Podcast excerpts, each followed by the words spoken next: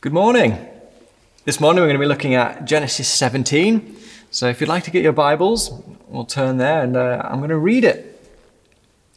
Genesis 17 then. When Abram was 99 years old, the Lord appeared to him and said, I am God Almighty. Walk before me faithfully and be blameless.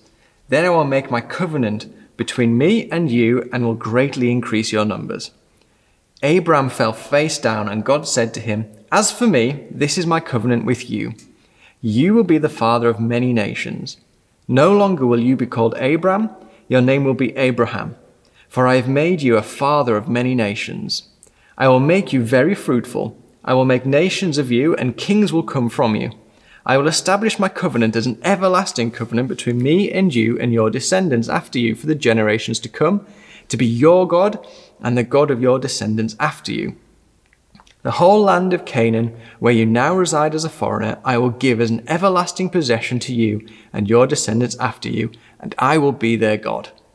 Then God said to Abraham, As for you, you must keep my covenant, you and your descendants after you for the generations to come.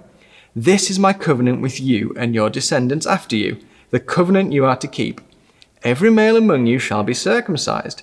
You are to undergo circumcision, and it will be the sign of the covenant between me and you. For the generations to come, every male among you who is eight days old must be circumcised, including those born in your household or bought with money from a foreigner, those who are not your offspring. Whether born in your household or bought with your money, they must be circumcised. My covenant in your flesh is to be an everlasting covenant. Any uncircumcised male who has not been circumcised in the flesh will be cut off from his people. He has broken my covenant. God also said to Abraham, As for Sarai, your wife, you are no longer to call her Sarai. Her name will be Sarah. I will bless her and will surely give you a son by her. I will bless her so that she will be the mother of nations. Kings of peoples will come from her. Abraham fell face down. He laughed and said to himself, Will a son be born to a man a hundred years old? Will Sarah bear a child at the age of ninety? And Abraham said to God, If only Ishmael might live under your blessing. Then God said, Yes, but your wife Sarah will bear you a son, and you will call him Isaac. I will establish my covenant with him as an everlasting covenant for his descendants after him. And as for Ishmael, I have heard you. I will surely bless him I will make him fruitful and greatly increase his numbers. He will be the father of twelve rulers, and I will make him into a great nation.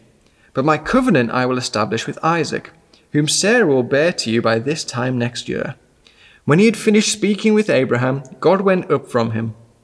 On that very day, Abraham took his son Ishmael and all those born in his household, or bought with his money, every male in his household, and circumcised them, as God told him. Abraham was 99 years old when he was circumcised, and his son Ishmael was 13. Abraham and his son Ishmael were both circumcised on that very day. And every male in Abraham's household, including those born in his household or bought from a foreigner, was circumcised with him. This chapter is all about covenant. It features 14 times in this chapter alone, coming up so often. So, a good starting place for this morning is going to be the question what is a covenant? Well, a covenant is a binding contractual promise between God and man. God is promising blessing. He does that with Abraham all throughout this chapter. God comes to Abraham, and as a vague summary goes, I'm your God and I want to bless you. I want to bless your descendants. I want to make a nation out of you. It's also contractual, so Abraham usually has something he needs to bring to the table as well. And covenants are sealed in blood. There's often, but there's always the shedding of blood to signify the importance, the life and death nature of a covenant. It is, it is serious. It is very serious. God is promising blessing, but there will be shedding of blood. It is a serious affair. In fact, we saw that in, in Genesis 15 a few weeks ago. Try to think of, of a way for us to relate it or to, to understand it is uh, it's a wedding or a, or a marriage. On a wedding day, we exchange promises. It's a contractual promise in the sense of we set out terms. We say, this is how we are going to live our life. We say things like, for richer, for poorer, for in sickness and in health, forsaking all others. It is a contractual promise. It affects how we live our life. It affects how we treat someone else. It's like a covenant between two people. And in fact, God uses the, the imagery of a marriage throughout Scripture when talking about himself and Israel. With Israel as the bride and, and God as the groom, that, that kind of contractual, covenantal promise. And so let's quickly look in this chapter at the covenant God gives to Abraham. If we look at what God promises Abraham, in verse 2, God promises to greatly increase his numbers. Verse 4, Abraham will be the father of many nations. In verse 6, Abraham will be very fruitful. Verse 8, it'll be an everlasting covenant. Verse 9, the whole land of Canaan will be given to his descendants.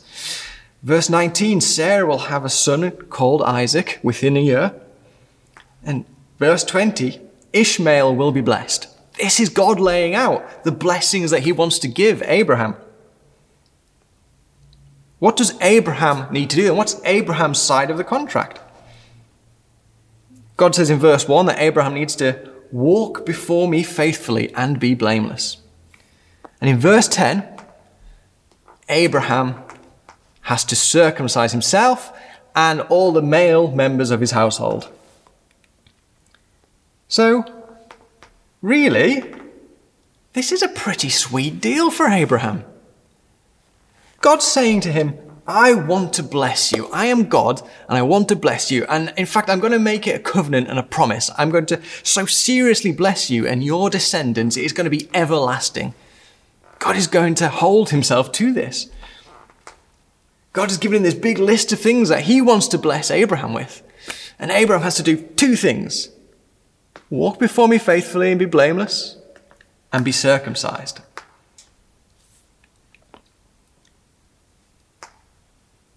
This is pretty generous.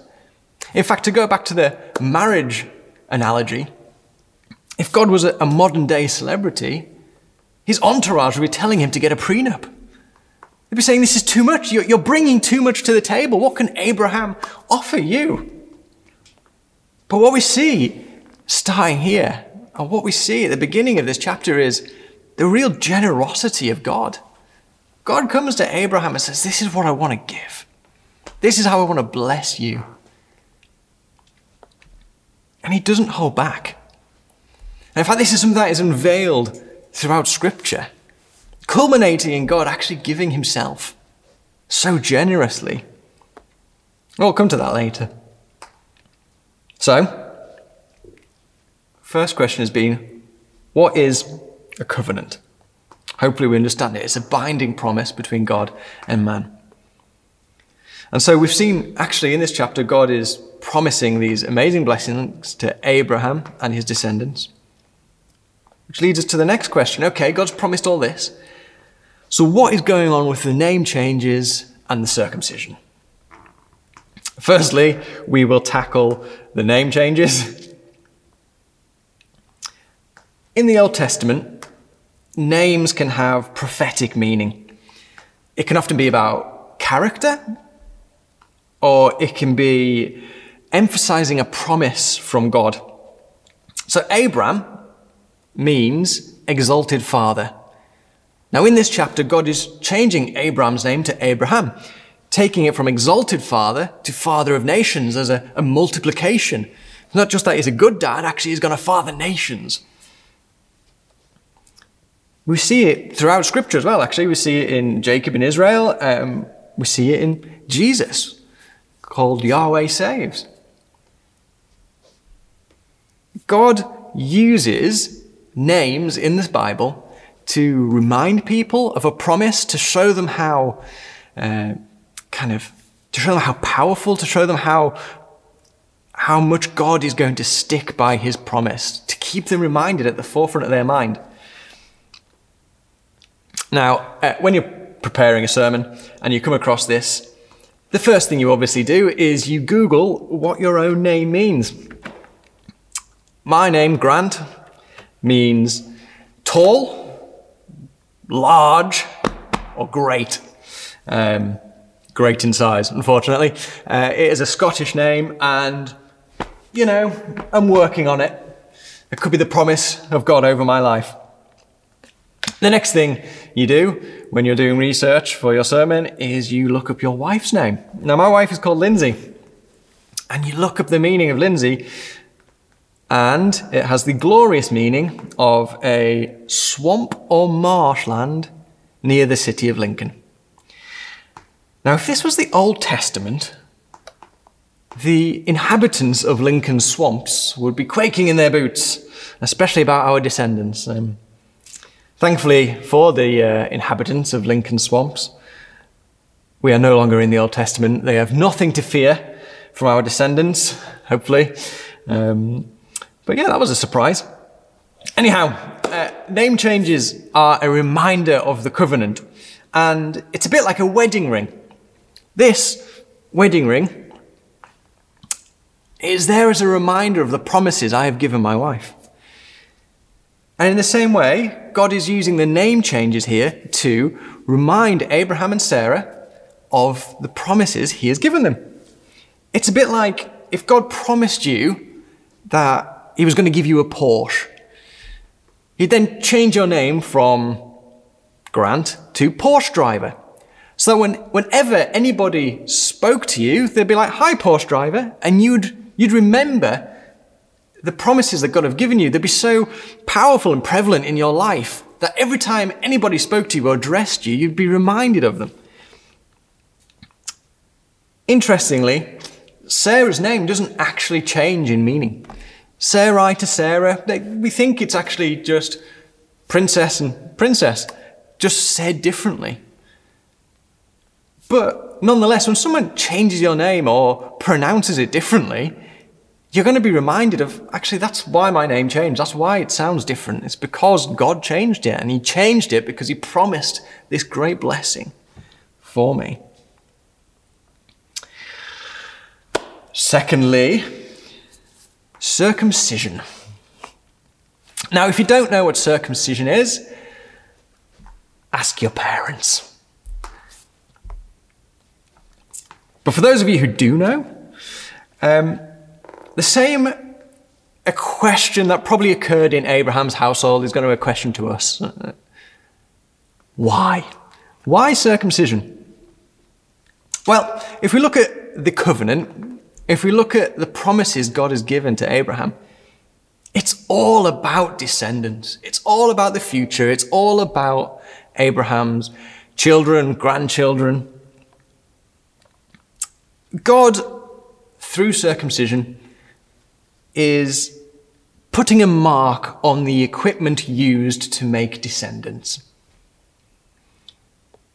Whenever that equipment is used or you look at that equipment, it will be different. And you're going to remember the promises of God, and you're going to remember that they relate to your descendants. And this was the shedding of blood that sealed the covenant. It is a serious matter. And that is why circumcision was part of this covenant. It is why it had to be in there, why God put it in there, because it would remind Abraham and his descendants of the promise that God had given to their forefather. It would be showing that you are included in the promise. You are included in the covenant and the blessing. So we've seen what a covenant is. We've looked at actually why God chose to change the names of Abraham and Sarah and actually why God gave circumcision as part of the covenant. They are reminders of his promises. So next is how does Abraham respond to God, to God's promises. In verse 17 and 18, Abraham's initial response is to laugh. Verse 17 to 18 says this it says, Abraham fell face down. He laughed and said to himself, Will a son be born to a man a hundred years old? Will Sarah bear a child at the age of ninety? And Abraham said to God, If only Ishmael might live under your blessing. Now, is this disbelief or is it, is it wonder? Is he laughing at the, the magnitude of what God promised? You're nearly 100 years old and you're going to have a son. Is it slight dread? Can you imagine being a 102 years old and having a toddler? I can't. Um, but what's interesting here is Abraham says this to himself. He doesn't address God with it. He doesn't bring potentially his disbelief to God. But God lets Abraham know that he's heard. God says to Abraham, Name your son Isaac, which means he laughs. God knows Abraham laughed. And the next step is Abraham says, If only Ishmael might live under your blessing too. See, Abraham's already got this son. It was Abraham and Sarah's way of trying to fulfill God's promises, but doing it their own way. So Abraham says, Can it? Look, we've already done this. I've been bringing Ishmael up for the last 13 years. Can he not just inherit the promise? But God God is showing Abraham that actually his promises mean that the physical aren't any barrier. The chances of Abraham being nearly 100 and Sarah being 90, the chance of them having a child naturally is, is zero. Eh, they even say they're, you know, they're as good as dead. But God is saying, actually, it is with you two together it is your combination. It is the miraculous that I'm going to do that will be a blessing to the nations. It is with those descendants that I am going to bless. And yes, God says I'm going to bless Ishmael. But Ishmael's descendants are not going to be the ones who carry this covenant. And this is an everlasting covenant. This is not something that will fade away. It's through Abraham's descendants that something eternal will come. After that, Abraham's next response comes in verses 23 to 27. They say, On that very day, Abraham took his son Ishmael and all those born in his household or bought with his money, every male in his household, and circumcised them, as God told him. Abraham was 99 years old when he was circumcised, and his son Ishmael was 13. Abraham and his son Ishmael were both circumcised on that very day. And every male in Abraham's household, including those born in his household or bought from a foreigner, was circumcised with him. What was Abraham's ultimate response to God's promise and God's covenant? It was obedience. Abraham gathered his household, he gathered all the males together, and he circumcised them. He took it seriously, and this shows Abraham's faith. Because these covenantal promises, they're, they're about Abraham's descendants. They are down the road. Abraham's not going to see the inheritance of Canaan. Abraham isn't going to see his children and grandchildren, great grandchildren. He's not going to see them become a great nation. But what Abraham does is he trusts God. He has faith in God fulfilling his promises because he knows who God is. He knows his character. He knows God is faithful and God is true.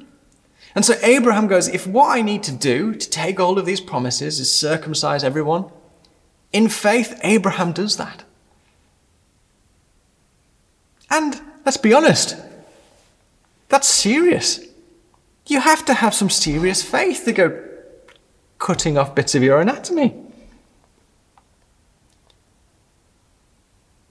But also look at how inclusive God's covenant is. God has said, Abraham, I'm going to bless you and I'm going to bless the line that descends from Isaac. But he also says any member of your household who has been bought or is, or is part of your household, they're included too.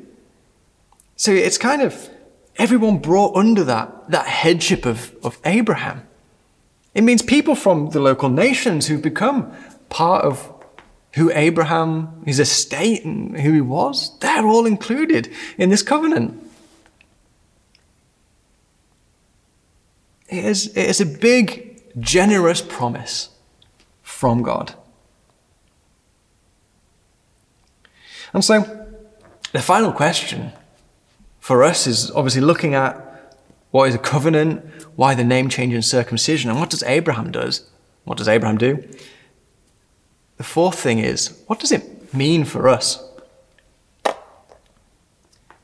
Well, good news for about 50% of us is that circumcision is no longer a requirement of the covenant. It's not something we need to do anymore. Because we live in the light of a new covenant. We're going to go to Colossians 2, verses 9 to 15. And that says this For in Christ all the fullness of the deity lives in bodily form. And in Christ you have been brought to fullness. He is the head over every power and authority. In him you were also circumcised with the circumcision not performed by human hands. Your whole self, ruled by the flesh, was put off when you were circumcised by Christ, having been buried with him in baptism, in which you were also raised with him through your faith in the working of God who raised him from the dead. When you were dead in your sins and in the uncircumcision of your flesh, God made you alive with Christ.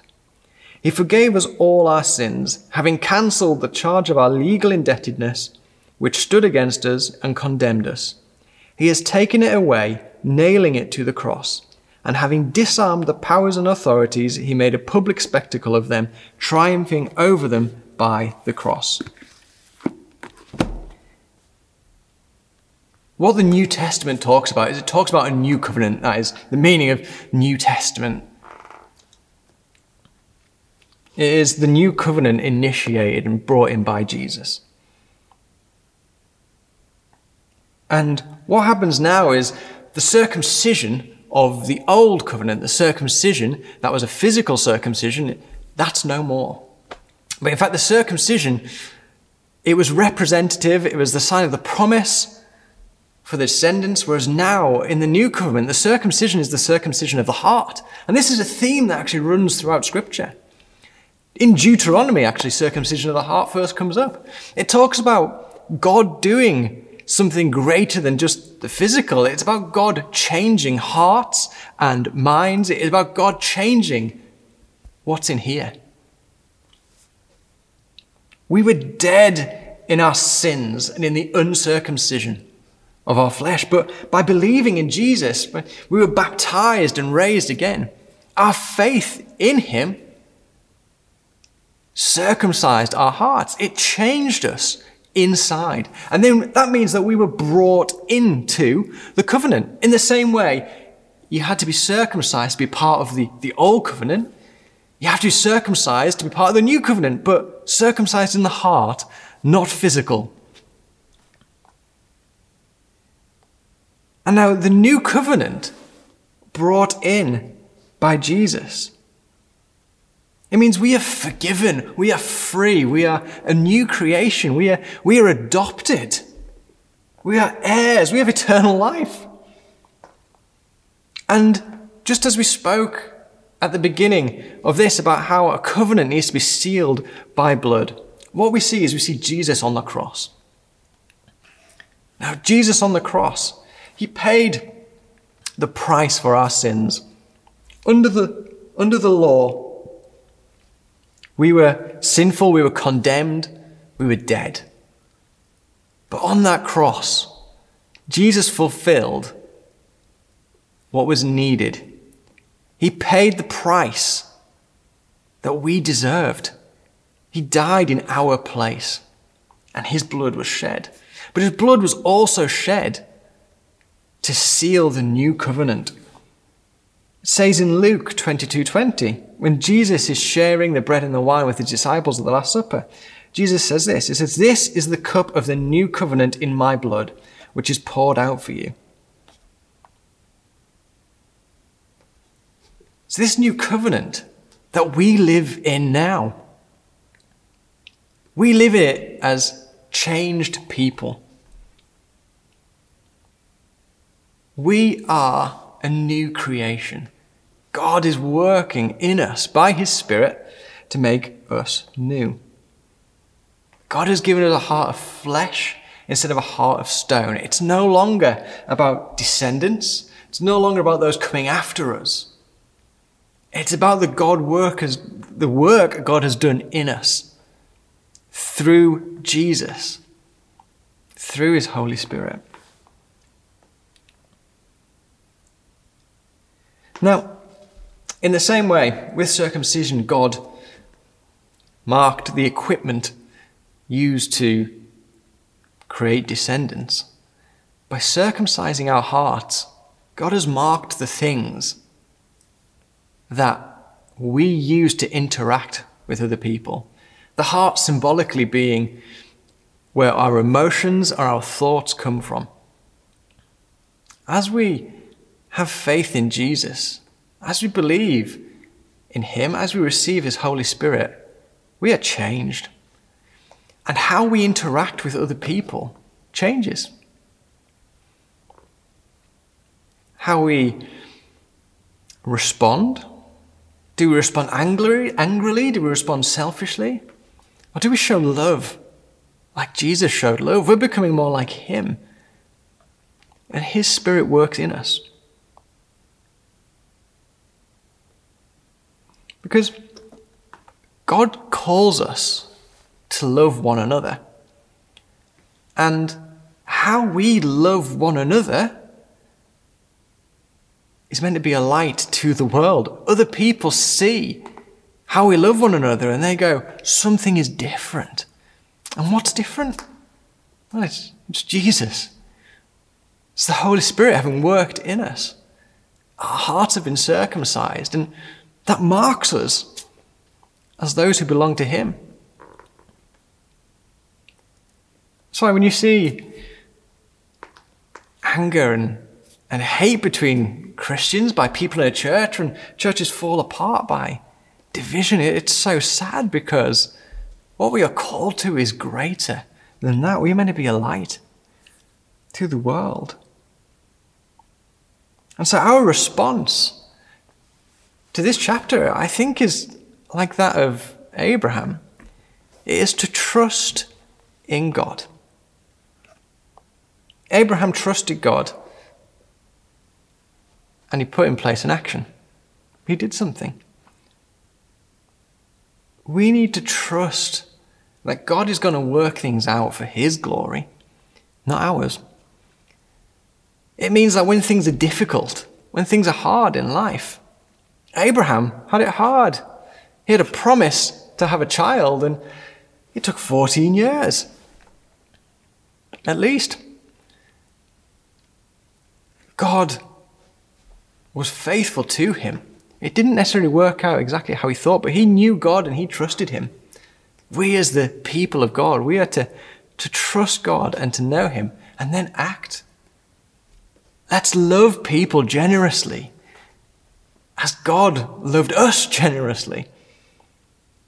And just like Abraham and his promise, we are to be an inclusive church. We are to bring in everyone under this household to inherit what God has given to us.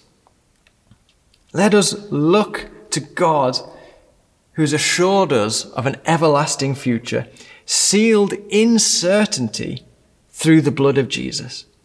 Let us be a diverse family who love one another with hearts that are changed by the Spirit so that the world will see how much God loves them. Amen.